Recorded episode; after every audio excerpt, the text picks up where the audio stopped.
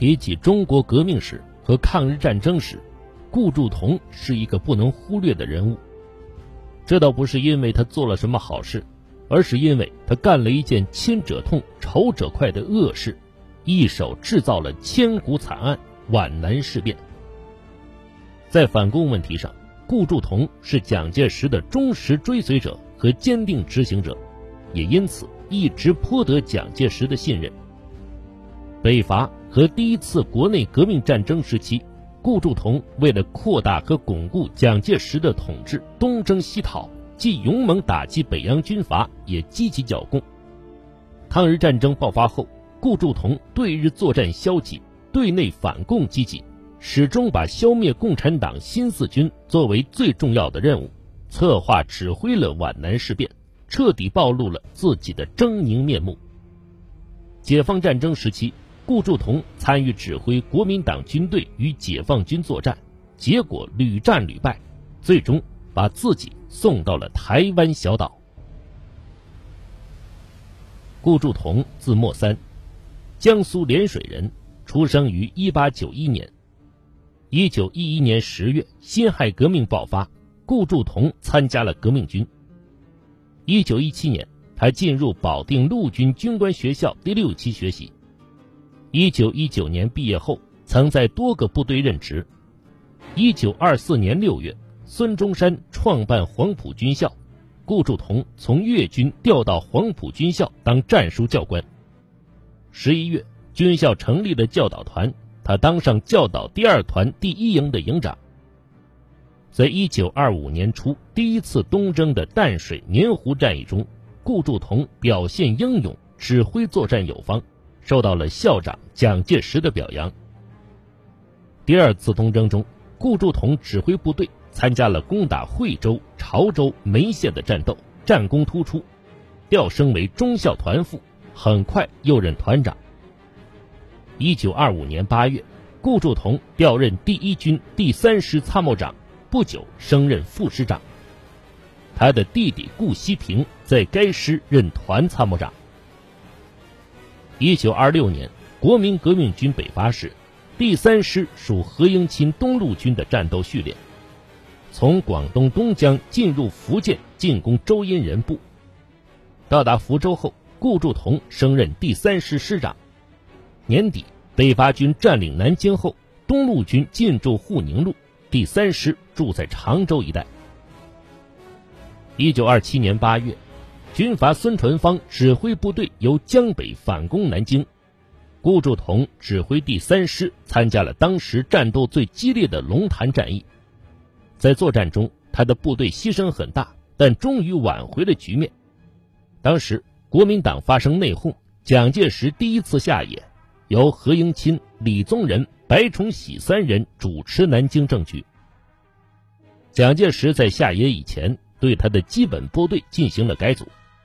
以黄埔军校学生和教导团为基础的部队改编为第一、第九两军，刘峙任第一军军长，顾祝同任第九军军长，均属何应钦的第一路军指挥。第九军辖第三师和第二十一师，第九军各师的团长都是黄埔一期的同学，副团长、营长都是黄埔一二三期的同学，连排长。都是三四五期的同学，人们称这是蒋介石的嫡系部队，也是何应钦所指挥的战斗力最强的一支部队。一九二八年底，第二次北伐开始，当时何应钦指挥的部队很多，他认为顾祝同比刘峙能干，而且稳当些，所以有意培植顾祝同，想把第一和第九两个军统归顾祝同指挥。在这个命令没有下达前，北伐部队在临淮关开始与孙传芳部队接触。第九军担任金浦路左翼的攻击，第一军担任铁路正面的攻击。北伐部队攻占临淮关后，因敌我双方情况不明，一时指挥混乱，各个部队奉命都向后撤退。刘志指挥第二师在临淮关向北警戒，没有接到退却命令。也没有与其他退却部队取得联系，于是继续向蚌埠前进。没料到刘志部队在长淮卫与孙传芳的部队遭遇了，但是刘志没有费什么力气就击溃了敌人，进而占领了蚌埠。顾祝同得到这一情况后，才指挥第九军从红心铺前进。这时候已经落后了一天的时间。第九军官兵在临淮关打了胜仗，却还要退却，都感到不解。第二十一师师长陈继承打电话问顾祝同，顾祝同在电话中对他说：“我们遵照命令行事，恐怕是南京发生了什么事故，也说不定。”后来才弄清楚，原来是情况不明、指挥紊乱所造成的。对于顾祝同来说，指挥三个师作战是第一次，心里毫无把握，在家联络不紧密，怕自己部队过于突出而吃亏，所以一听说撤退就不加思考，哗啦一下子跑开了。部队到达蚌埠后，何应钦在会议上说：“第二师副师长徐廷瑶作战勇敢，这次能独立挽回战局，论功应升为第二师师长。”他对顾祝同虽然没有追究。但把以前对刘志、顾祝同两人的看法改变了，认为刘志还是比顾祝同沉着些，是个福将，因而从这时起，在一个相当长的时间内，顾祝同总是被刘志指挥，升官也总是落在刘志的后面。北伐军到了济南之后，日本帝国主义借机制造了济南惨案，蒋介石为了保存自己的力量。只调派一些杂牌队伍绕道继续北伐，把第一军和第九军两个军调回徐州蚌埠地区整训。接着要把军的番号取消，改以师为单位。第九军改编为陆军第二师，顾祝同仍然是师长，李明阳是副师长。该师辖第四、第五、第六共三个旅，黄国梁、涂思宗、赵锦文等人分别任旅长。娄景岳、黄杰、王敬久、郑洞国、柏天民、冯建飞等人分别任团长。部队的人事、经济大权实际由蒋介石亲自掌握，顾祝同不能过问。蒋介石看到黄国梁、涂思宗两个旅长不是黄埔学生，有意要把黄埔第一期学生提升起来当旅长，但又碍于黄国梁、涂思宗两人在这个部队里资格老。是作战有功的上级军官，没有适当理由把他们换下来。于是，蒋介石想了一个主意，命令第二师在蚌埠附近举行一次战斗演习，旅对抗。第四旅由林怀关向蚌埠攻击，第五旅防御蚌埠，他亲自充当裁判官。在演习当天，满天大雾，双方在快要接触的时候，突然发生了实弹射击。此时，蒋介石正好在蚌埠南边高地上，不时有子弹从他附近飞过，还好没有伤着人。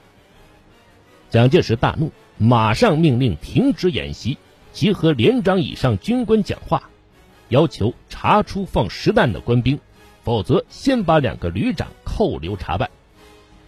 军官们看到情况这么严重，谁也不敢承认是自己放了枪。顾祝同也没有查出什么结果。过了两天，黄国梁、涂思宗两个旅长同时被免职，送入陆军大学受训，而娄景月、黄杰同时升任旅长。涂思宗离开部队时，怨恨地对人说：“这是总司令不要我同黄国梁干，演习出事故只是一个借口，不把我们撵走，娄景月。”黄杰怎么能升任旅长呢？顾祝同师长是知道内情的，不过他是不会管的，他只要保持他的职位，比我们多一个时期就行了。蒋介石对第二师的人事就是这样挖尽心思去整理的，他对第一、第三、第九、第十一等师也同样是想尽方法把非黄埔出身的高级军官排挤走，让黄埔学生升起来。因此，在一九二九年到一九三三年间，蒋介石接连打垮李宗仁、冯玉祥、阎锡山、唐生智、石友三、陈明书等人，做了许多分化敌方内部的工作，而蒋介石自己的部队始终能确实控制得住。黄埔学生也肯为蒋介石卖力，打了不少硬仗，这不能不说是蒋介石得以成功的重要原因之一。由于战事接连不断的胜利，顾祝同也在这些战争中逐步升了官。一九二九年春天，蒋介石下令西征，指挥部队与以李宗仁为首的桂系作战。顾祝同率第二师由蚌埠出发，沿皖西鄂东向武汉前进，在太湖、潜山一带停了一个时期。当时顾祝同对这次战事没有把握，敌手白崇禧的声望让他有些害怕。他对左右亲信说：“我们要兢兢业业，格外小心。要知道，白崇禧是不好对付的。”他这次的指挥部署。比过去小心谨慎的多，直到听说桂系将领李明瑞、杨腾辉被蒋介石买通投降了，胡宗铎陶军率部向沙市、宜昌撤退了，蒋介石坐兵舰到了汉口了，他才放心。顾祝同到达武汉后，接替鲁涤平当了武汉卫戍司令。这时，刘峙升任第一军军长，又担任武汉绥靖主任。第二师归刘志指挥，他们俩原先就有些意见，这一来矛盾就更加深了。第二师除作战命令不得不听从第一军的之外，其他事情刘志一概不过问。顾祝同平时也没有把刘志当上级看待。同年冬天，第二师调离武汉，参加讨伐唐生智、石友三部队的战斗，这才与第一军脱离了建制关系。但两人之间的矛盾还存在着。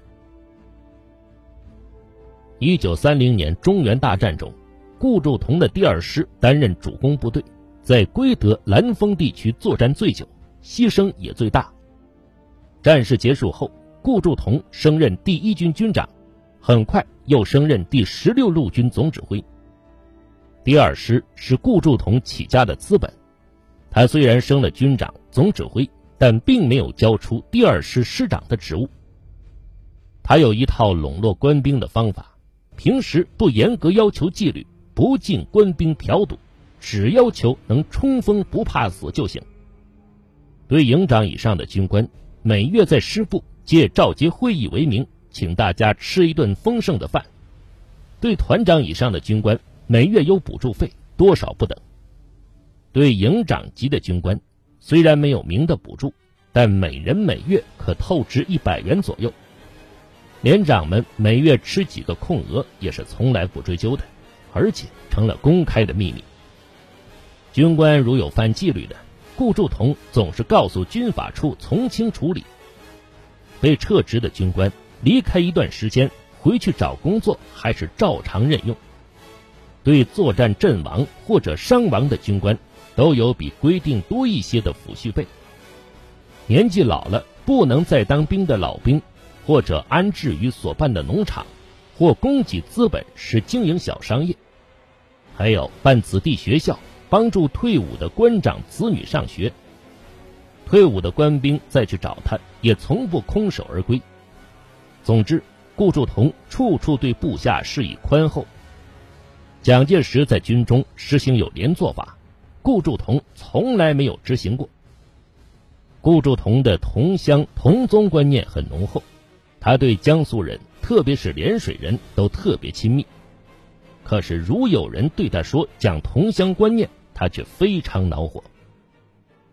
不久，顾祝同调任江苏省政府主席，他一上任就弄得一塌糊涂，没干几年就下台了。有人说，他只能带兵打仗。